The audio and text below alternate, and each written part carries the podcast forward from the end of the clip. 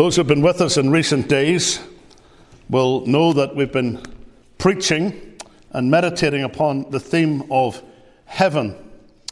It is a wonderful subject, and uh, I can tell you that when you pass through what I have just passed through and I'm still passing through, it makes heaven all the sweeter. And we ought to, as believers, in any case, be heavenly minded. The Bible teaches us this, not least in Colossians, in that chapter 3, where the apostle tells the people of God that they are to set their affection on things above and not on things on the earth. That's Colossians chapter 3 and verse 2. He begins in the first verse if ye then be risen with Christ, and the sense of the word if there is since.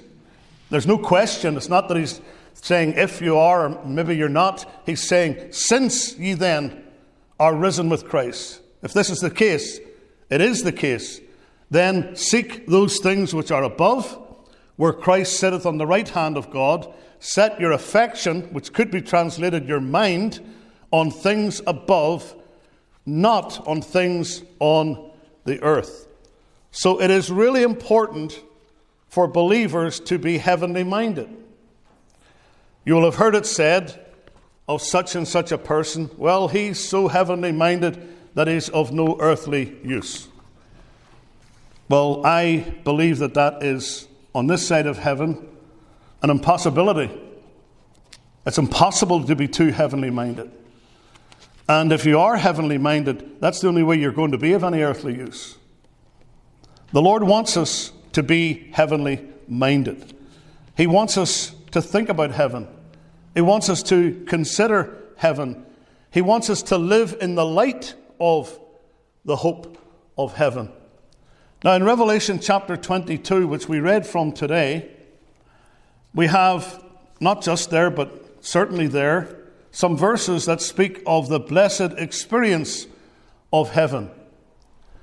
It talks about the people of God who are there and even what they're doing in that place, what their experience is. And it is a blessed experience to be in heaven. Let me just say right off that heaven, like everything else that God has created, has been created for His glory. Heaven is created for the glory of God. And you could say that it is the place where His glory is most fully known and manifested. Therefore, we have to understand that heaven does not, contrary to what many people think, exist primarily for our sakes. The main purpose of heaven is not to make us happy. It is not to give us a selection of pleasures to choose from or just to provide for us an eternity of well being. It will do all of the above. But that's not why God created heaven. That is not why heaven exists. And it's not why He's going to bring heaven to its glorious consummation when Christ returns. Heaven exists for God's own glory. And it's essential that you and I understand this. It's not, if it's not our understanding, then our whole concept of heaven is going to be poisoned by self interest. We're going to have a very degraded perspective of heaven. We're only going to be interested in heaven for what we hope to get out of it. And that is not consistent with a Christian walk. There was a discussion some time ago on a radio program, and those that were on that program, all well known people, were asked about their views on heaven. And quite unusually, they all said they believed in heaven. And that's kind of an unusual thing in the day in which we live. They all said they believed in it and that they expected to go there. But not one of the contributors to that discussion mentioned God. Not one of them. Nothing about God, nothing about Jesus Christ. That's remarkable. But it tells us how men think, ungodly men. God really is an irrelevance. See, the problem with this idea of heaven that many have is it's just all about what's in it for me. People want to go to heaven because they imagine that it's a place of pleasure and happiness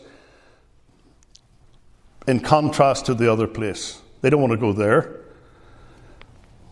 But it's not because they have any desire to meet with God or to be with God or to learn more of God. It's all about what they can get out of it. But you see, heaven exists for God's glory. And God has created all things for His glory. And so in the Bible, the words God and heaven are sometimes used interchangeably. Remember the prayer of the prodigal? He said, Father, I have sinned against heaven and in thy sight. I've sinned against heaven. In other words, I've sinned against God. But God and heaven are synonymous. As well as dishonoring his father, this young man understood that he had sinned against God. When Matthew, in his gospel, speaks of the kingdom of heaven, he's referring to the kingdom of God. Heaven exists for God, and apart from God, it has no meaning and no relevance. We must never, even for one moment, think of heaven apart from Him. Now, we understand that many of our hymns will reference the fact that loved ones are in heaven. And that's a wonderful thought. That's a beautiful thought. The saints of all ages are there, the prophets, the martyrs. And sometimes we sing about that. Loved ones are there, our friends that we have known long ago. But that's not the main thing about heaven. I long to see my Saviour, first of all, is what one hymn writer said. So we have to never be thinking of heaven apart from the Lord. He has to be at the forefront of our thinking. Heaven is for God and His glory. And this is going to be a, a, litmus test for you as to where you really are spiritually. Are you eager to know what you're going to enjoy in heaven? Or are you more concerned about the glory that God will receive from it? If you're not interested in God's glory and that which glorifies God in general, then you're not interested in the reason for which this universe was created. You're not interested in the most important reality that there is. Heaven is all about the glory of God. And it ought to thrill us to consider that God is glorified in heaven eternally. Now, Matthew Henry, the great commentator, said, Grace is glory begun. And what he meant by that is, here on this earth, before we ever get to heaven, we can have a taste, a foretaste of heaven itself.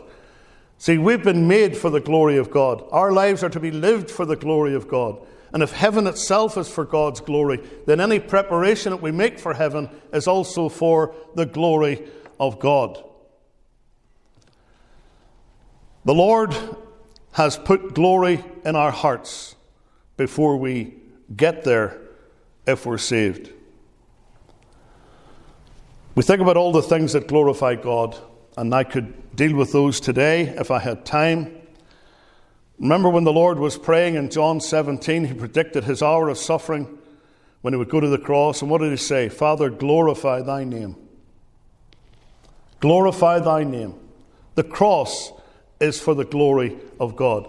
You ask the average person, even a Christian, what is the cross all about? It's about the saving of sinners. It is, but that's not the main purpose of the cross. The main purpose of Calvary is the glory of God. Christ died for sinners that glory might be brought to God. He's bringing a multitude to glory in order that God might be glorified in their salvation, in their eternal welfare. Now, Calvary was therefore a demonstration of God's glory. We think of Peter then. On the theme of suffering, Christ prayed in anticipation of his suffering, Father, glorify thy name. The Apostle Peter was told by the Lord Jesus that he would glorify God by his death, not by his miracles, not by his preaching, but by his death. John chapter 21, verse 19. The Bible tells us this spake he of his death by which he would glorify God. All things are for God's glory. And it is our high privilege as Christians to begin living the life of heaven, if I could put it that way, here on earth, so that people generally can see heaven in us. Remember how Paul put it to the Corinthians, 1 Corinthians 10:31. Whether you eat, therefore drink, or whatsoever you do, do all to the glory of God. Everything is for God's glory. And so every day that you live, in your home, in your workplace, or as you sit and worship with your family, you can show heaven. Grace, as Matthew Henry said, is glory begun. And wherever grace is seen in a life, God's glory is seen. And you can say, There is heaven. We can, in a measure, live in heaven before we go there. Because it's found in any place where we meet with God. Old Jacob, when he prayed, he said of that place, Surely the Lord is in this place. This is none other than the house of God, Bethel. And this is what? The gate of heaven. This is the gate of heaven. This is like heaven in advance. And so here on earth, we can experience heaven on a daily basis. And as we sang just a few minutes ago, where Jesus is, tis heaven there. You can be in a cottage, you can be in a hovel, you can be in a palace, you can be anywhere. If Jesus is there, that's heaven. Now, let's think about the blessings that are experienced in heaven. The Bible says a lot about heaven. I know when I began this, which has turned out to be a series of messages, I didn't necessarily think it was going to go this long, but when I began, I reference the fact that the Bible seems to be limited in its information about heaven. It's as if we're, we're brought up to a door and the glass is opaque. It's kind of clouded, and we're looking through that door and we can see some shadows in there and we can recognize certain things, but not clearly.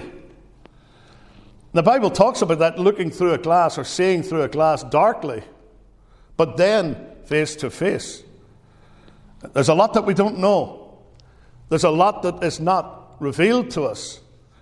And the Bible itself speaks about things that are not seen and not heard, nor have entered the heart of man. Our knowledge of heaven, therefore, is going to be imperfect. No matter how well we know our Bibles, there's only so much information there where the Lord, as it were, pulls back the curtain. But it's still contains enough for us to be licking our lips, as it were, spiritually in anticipation of it. Heaven is a wonderful subject, it's a wonderful topic to consider. What a prospect it is for the believer to know that when all of this is over, he's going to heaven to be with Christ, which is far better. Now, someone said that our gracious God, in consideration of our weakness, is pleased to represent to us heaven's happiness under similitudes taken from earthly things glorious in the eyes of men, since discoveries of the heavenly glory divested of earthly resemblances would be too bright for our weak eyes and we would but lose ourselves in them. Wherefore now we can but speak as children of these things which the great day will fully discover. So there's a lot that we don't know, but it's important for us, going back to Colossians 3, verses 1 and 2, to understand that Christians ought to be living each and every day with the prospect of heaven on their minds. Very much looking forward to being there in that heavenly land. But sadly, in this world, we see in the behavior and the lifestyles of many who profess the Lord's name anything but what appears to be an anticipation of leaving here and going to heaven. They're so earthbound. The things of this earth mean so much to them. You can't imagine them being happy in the prospect of leaving those things behind. Now, I'm not saying you can't have things to enjoy in this life. You may have beautiful ornaments in your home. You may have various things that make you happy uh, while you're here on the earth. But you can't be so caught up with those things or attached to those things that the loss of them would be devastating to you. Because you ought to recognize and realize that I'm bound for heaven and I am not staying here. She'll pardon again the reference to my late wife she has had so many items of clothing and shoes. I've been looking through the closets and cupboards and drawers. It's unbelievable the stuff that she had. And it was all cheap. Didn't look cheap. She never dressed like she was cheap, but in a good way, she was cheap. She liked to get bargains. And if she saw a nice skirt, well, I'm, I'm having that. I want that. And she, I said, Well, you've already got like five black skirts. I know, but I really like this one. So much stuff. Every single piece of stuff that she had is now in our home and she doesn't need it anymore. She'll never use any of it again, ever. All her clothing, all her shoes, all her ornaments, all her jewelry, a lot of which I bought her. She doesn't need it anymore. It would have been a terrible thing if she was so attached to those things that she could hardly bear the thought of leaving them, but that's not how it was for her. She was looking forward to going to heaven. And that's how we should be, not in a morbid way. Not that we're wishing every day, I wish somebody would do something to me to cause me to go to heaven right away. No. But we ought to be living with that anticipation that the Lord could come for me today. And it would not be a disappointment. It would not be something that would annoy me because I think of all the things I would still like to be doing here below. Oh, to be with Christ, which is far better. We've talked a lot about home in these messages. That's the thing about heaven it's home. And there's no place like home. Sometimes you've been gone for a while and you come back to the house and you say, Oh, it's so good to be home. That's the way it is for the believer when he gets to heaven.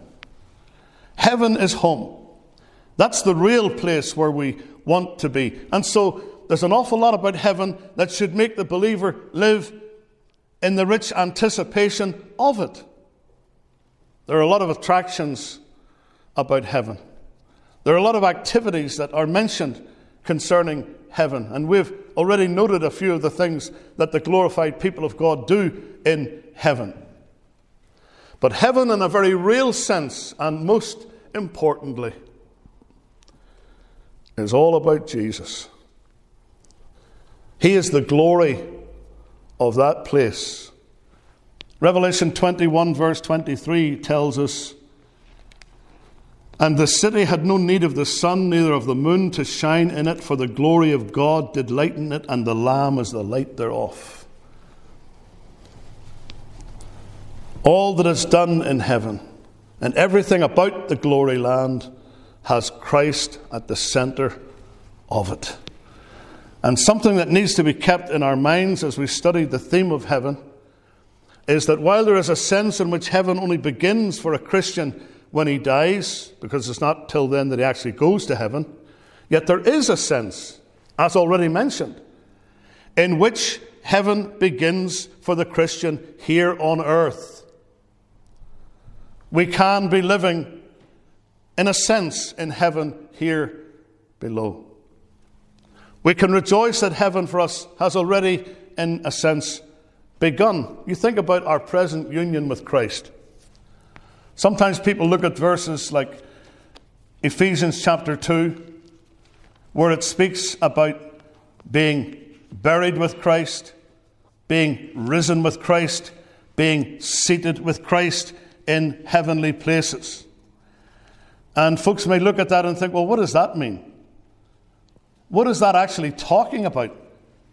To be risen with Christ, to be seated with Christ in heavenly places. How could you be seated in heavenly places when you're here on the earth? Well, that's speaking about your station in Christ, your standing in Christ. That's what it means.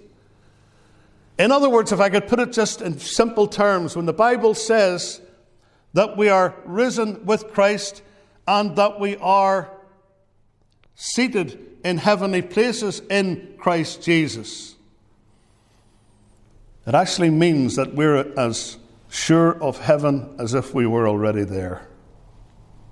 That's what it means. So today, believer, you can rejoice that your seat is reserved there. It's not going to be given away to somebody else. It's not like it is with some airlines where if you don't arrive in time at the gate, they sell your seat to somebody else. That doesn't happen in heaven. There's a place reserved in heaven for you, according to 1 Peter. It's your inheritance. You're as good as in heaven right now, even though you're not there yet. And the Lord's still doing a work on you, and there's a lot of things that have to be chopped off your life. The Lord's fashioning and molding you. But at the same time, your standing as a believer is that you're in Christ. And what a tremendous thought that is to be in Christ. There's three things really that Ephesians chapter 2 teaches there's the past, and there's the present, and there's the future. He talks about in time past. Ye were without Christ. That's the position of anyone who's not saved. You're without Christ, you're outside of Christ. But then he says in verse 13, But now in Christ Jesus, ye who sometimes were far off are made nigh or near by the blood of Christ. So this is your present position. You were far off, but you're now in Christ. And the ultimate is where he says in Philippians that he's going to depart and be with Christ, which is far better. Where are you today? Are you without Christ? Can you say that you're in Christ? Because if you're in Christ, praise God, one day you're going to be with Christ. And you can live in the anticipation of that. Now, there's a verse that is often misquoted. We're talking here today about the blessed experience of heaven. And some will say, well, now, you can't really know what's going on in heaven or the, or the joys that are laid up for you because doesn't Paul say, and then they'll quote, but they'll actually misquote this verse 1 Corinthians chapter 2, verses 9 and 10. You've heard this, perhaps you've used it yourself. 1 Corinthians chapter 2 and verses 9 and 10. But as it is written, Old Testament, eye hath not seen, nor ear heard, neither have entered into the heart of man the things which God hath prepared for them that love him. Now, if the verse, if the whole statement finished there with that period in verse 9, it would be right to say, nobody's ever seen, nobody's ever heard, it's never entered into the heart of man the things that God has prepared. We can't know those things, those things are hidden from us. But look at the next verse. But God hath revealed them unto us by his Spirit. See that? There, there is a sense in which, though eye hath not seen, ear hath not heard, It hasn't entered into the heart of man. But there is a sense in which God makes those things known to you by His Spirit. So we can know. Because the Spirit of God is in the business of bringing spiritual realities to the Christian's heart. The believer enjoys the privileges of a child of God, and this is the beginning of heaven in your soul. Matthew Henry again grace is glory begun. You go to heaven, that's just a continuation of something that God started when you were converted. Right here, heaven is begun. If you have the grace of God in your soul this morning, then glory is begun in your heart. And there's a real correlation between what takes place in heaven itself in perfection and that which takes place with true Christians in this life in imperfection. Mixed with our frailty, mixed with our sin. We've sung that, haven't we?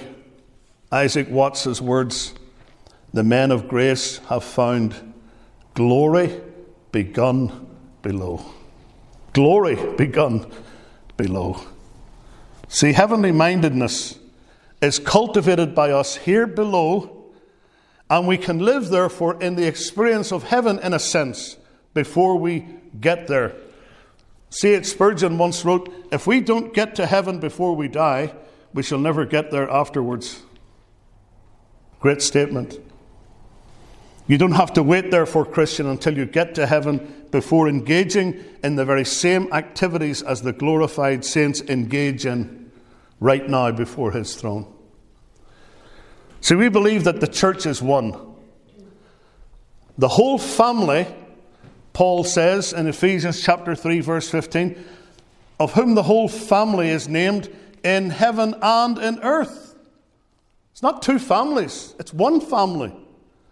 Some of them are in heaven, they're in the church triumphant.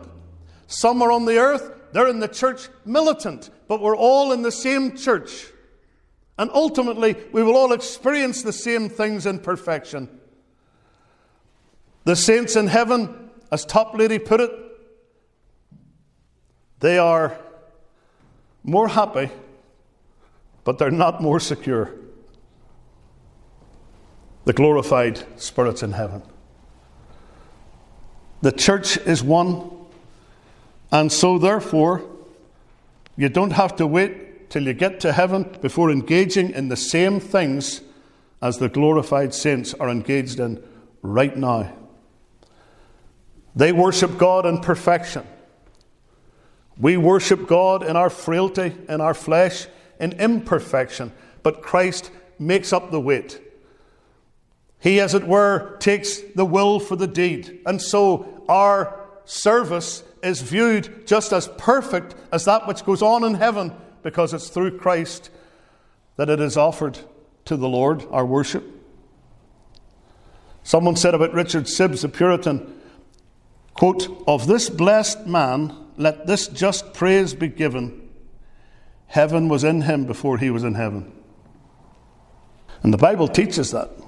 Because the believer already has heaven begun in his soul. He has the foretaste of it, an anticipation of it in his experience. Someone likened it to going out for a meal, and he said that we living here on the earth, serving the Lord, we're enjoying the hors d'oeuvres, a sample of the feast that's yet to come which we will enjoy at the marriage supper of the Lamb. What is the blessed experience of heaven? Let me sum it up very quickly. How could our present experience replicate the blessed experience of those who are already in heaven? Well, if you think about it, in heaven, the people of God see the Lord. They see the Lord. Look at Revelation 22. We're finally coming to our text. That's a long introduction, isn't it? Revelation 22, verses 3 and 4. And there shall be no more curse. Well, it's obvious because curse, the curse is a result of sin. There shall be no more curse. But the throne of God and of the Lamb shall be in it, and his servants shall serve him. And they shall see his face. They shall see his face. In heaven, they behold his face. The redeemed that are there are looking upon the Lord literally in perfection. And that was something that the psalmist anticipated when he said in Psalm 17 and verse 15 As for me, I will behold thy face in righteousness. I shall be satisfied when I awake with thy likeness. And many of our hymns express this great hope that the believer has. I shall know him. I shall know him. When redeemed by his side, I shall stand. Or that other great hymn, and I shall see him face to face and tell the story saved by grace. And then there's face to face shall I behold him. And then there's what a day that will be when my Jesus I shall see. When I look upon his face, the one who saved me by his grace. Lord Jesus, give us grace on earth to love thee more, in heaven to see thy face, and with thy saints adore. In the book of Isaiah, it says, Thine eyes shall see the King in his beauty. John tells us in the New Testament, 1 John 3, verse 2, we shall see him as he is. Isn't that a great thought? I have never seen the Lord on this earth, literally. There are people who will tell you that they have, but I think they ate too much cheese before they went to bed. You don't see the Lord here on the earth. He doesn't reveal himself in that way, because Paul said it. We don't know him after the flesh anymore. But of course, not being able to see him literally here on the earth doesn't mean that there's not a sense in which we don't see him. Yes, when we get to heaven, we'll actually see the Lord's blessed face for the first time. And that's an unspeakable thing. But right here on the earth, we have the privilege of seeing Christ by faith. We will see him in his word. We walk by faith, not by sight. Not till we get to heaven are we going to see him clearly, literally, because Peter puts it that way though now we see him not, yet believing we rejoice with joy unspeakable and full of glory. But in trusting the Lord here below, there is a seeing of him by faith. And we know him and we love him. One author said, Sometimes we almost seem to see him. During a crisis or a period of trial, we may call to the Lord Jesus in our desperation and feel him come especially close in answer to our prayer. Or when we're moved in worship, when the Spirit of God is working powerfully in our hearts, we can be so lifted up into heavenly places, and the veil which hides him from us becomes for a moment almost transparent. Samuel Rutherford, the Covenanter, he said about his own experience when Christ comes, he stays not long, but certainly the blowing of his breath upon a poor soul is heaven upon earth. McCheyne great man of God in Scotland, said when believing souls seek for peace and joy in believing, they do very generally confine their view to Christ upon the earth. They remember him as the Good Shepherd seeking the lost sheep. They look to him sitting by the well of Samaria. They remember him saying to the sick of the palsy, Be of good cheer, thy sins be forgiven thee. But they too seldom think of looking where Stephen looked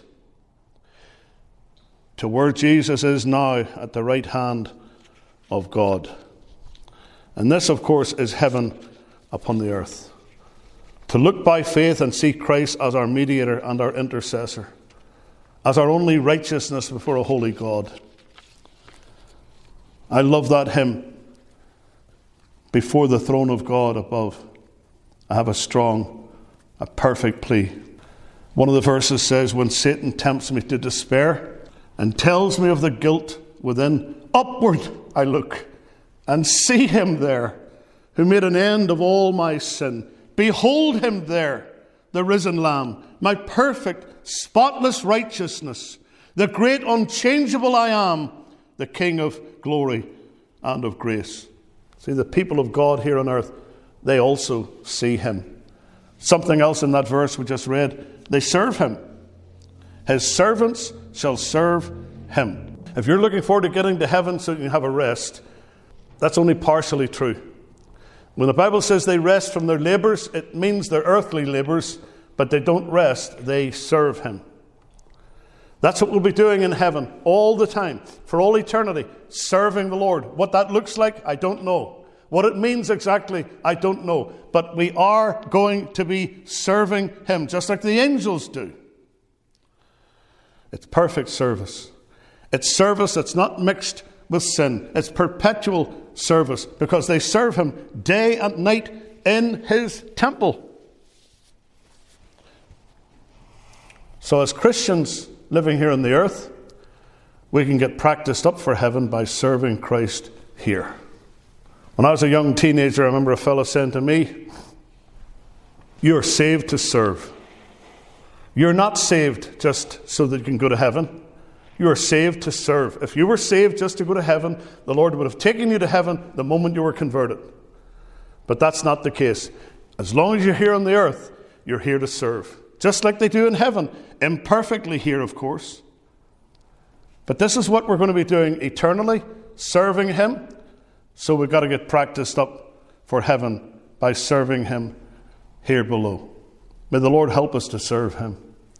Something else that they do in heaven, they sing about him. It's always good to sing about Christ, isn't it? How sweet the name of Jesus sounds in a believer's ear. And without being offensive to people, I would have to say of our brethren who think that you should only sing psalms, I'm sorry, but I want to sing about the name of Jesus. I want to sing the name that he was given in his incarnation. Can't do that if you're restricted to the Psalms of David. My, my, my worship is New Testament worship. It's not worship that is anticipatory only. I'm living on this side of the cross, not looking forward to the cross. I'm looking back on the cross. And my worship should reflect that. And while there are a lot of hymns, so called, that are tripe, to use a good Ulster word, there are a lot of good hymns. Some of them bring great blessing to my heart. Sometimes I like nothing better than to just find a, a nice congregational song or bunch of songs on YouTube and just sit and listen to these wonderful hymns. What a blessing they are to your heart. I can't imagine for a second restricting my worship of God in song to psalms while I can pray using my own words. Can you think of something more stupid than that? I can pray in my opening prayer in church. Thank you, Lord, for those great words. Amazing grace, how sweet the sound that saved a wretch like me. I once was lost, but now I'm found. Was blind, but now I see. Amen. Sorry, you can't sing that because that's unacceptable worship. Does that make sense to you? It doesn't make sense to me. I'm sorry, it doesn't. Those are words of human composition, but they're great words, aren't they? They're wonderful words. Look at the hymns of Fanny Crosby, some of the great hymns of Isaac Watts and Toplady and others. What a joy to sing these things. To be able to sing of Him.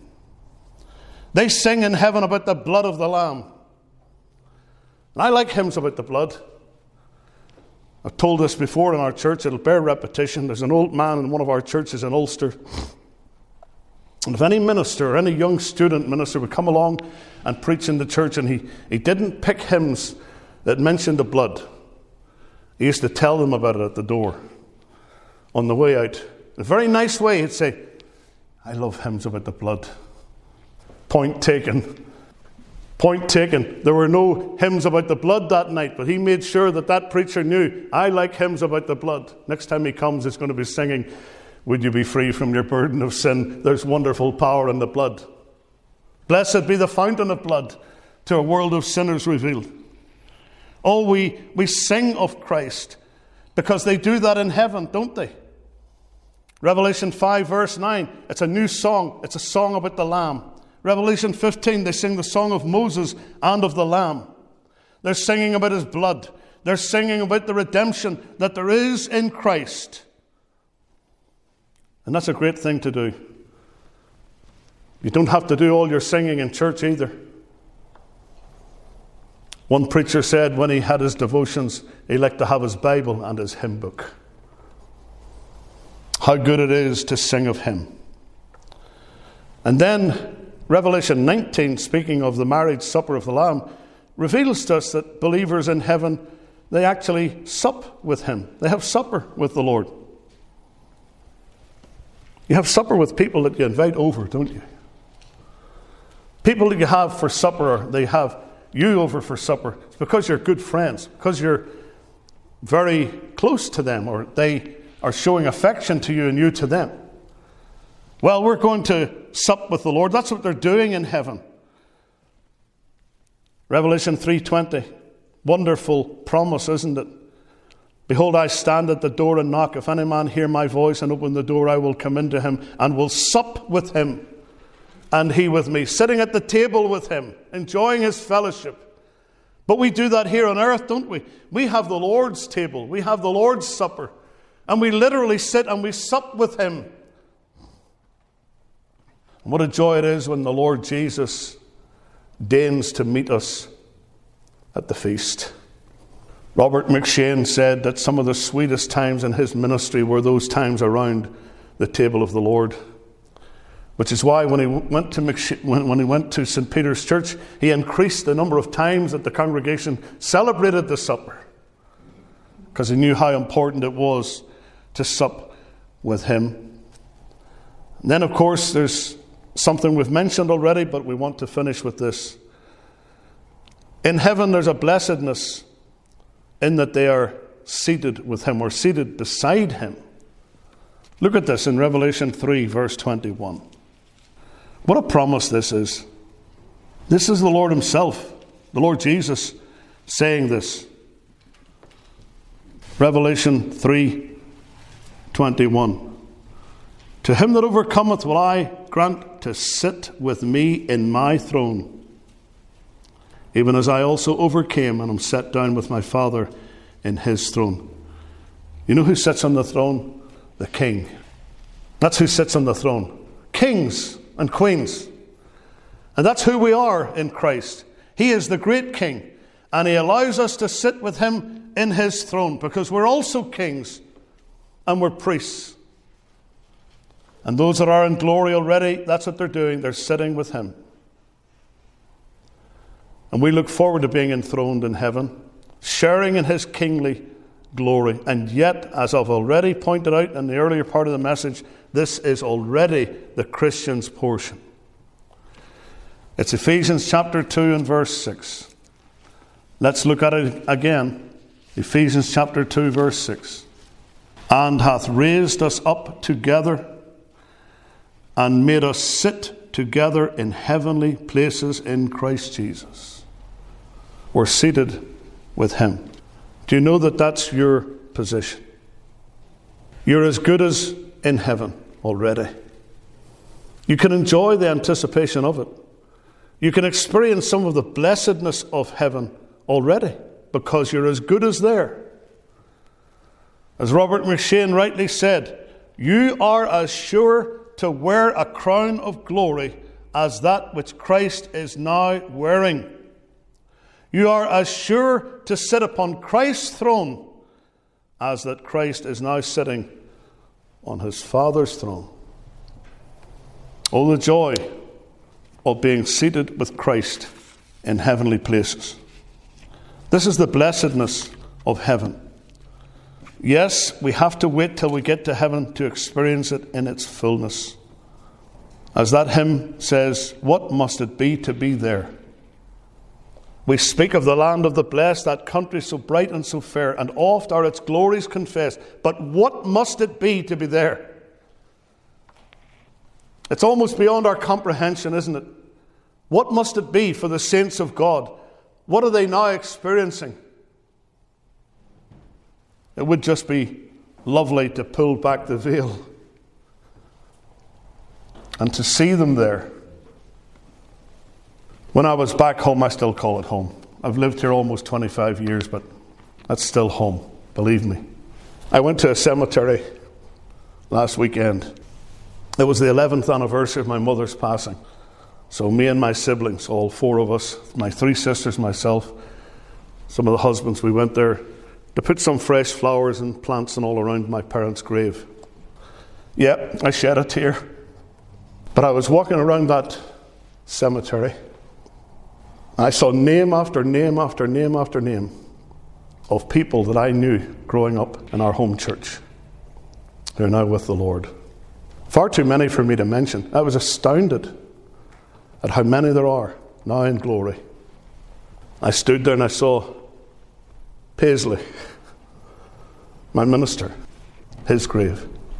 I walk up the other path, 10 yards from his grave. Alan Cairns, Walk a bit further.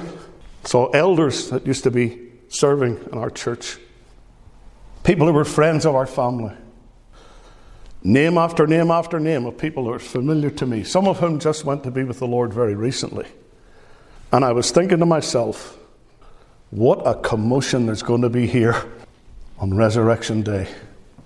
If I wanted to be anywhere in the world, it would probably be there when it happens.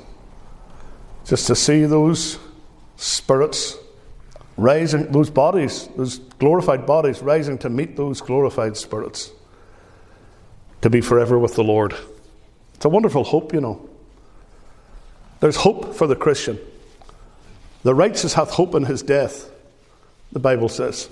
And it's a great thing, even though we shed tears because we miss our loved ones. It's not forever, it's only for a wee while. It's only for a wee while.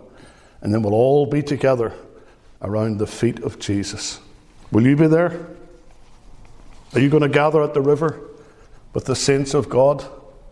Or are you going to be banished from God's presence forever? What an awful thought that is.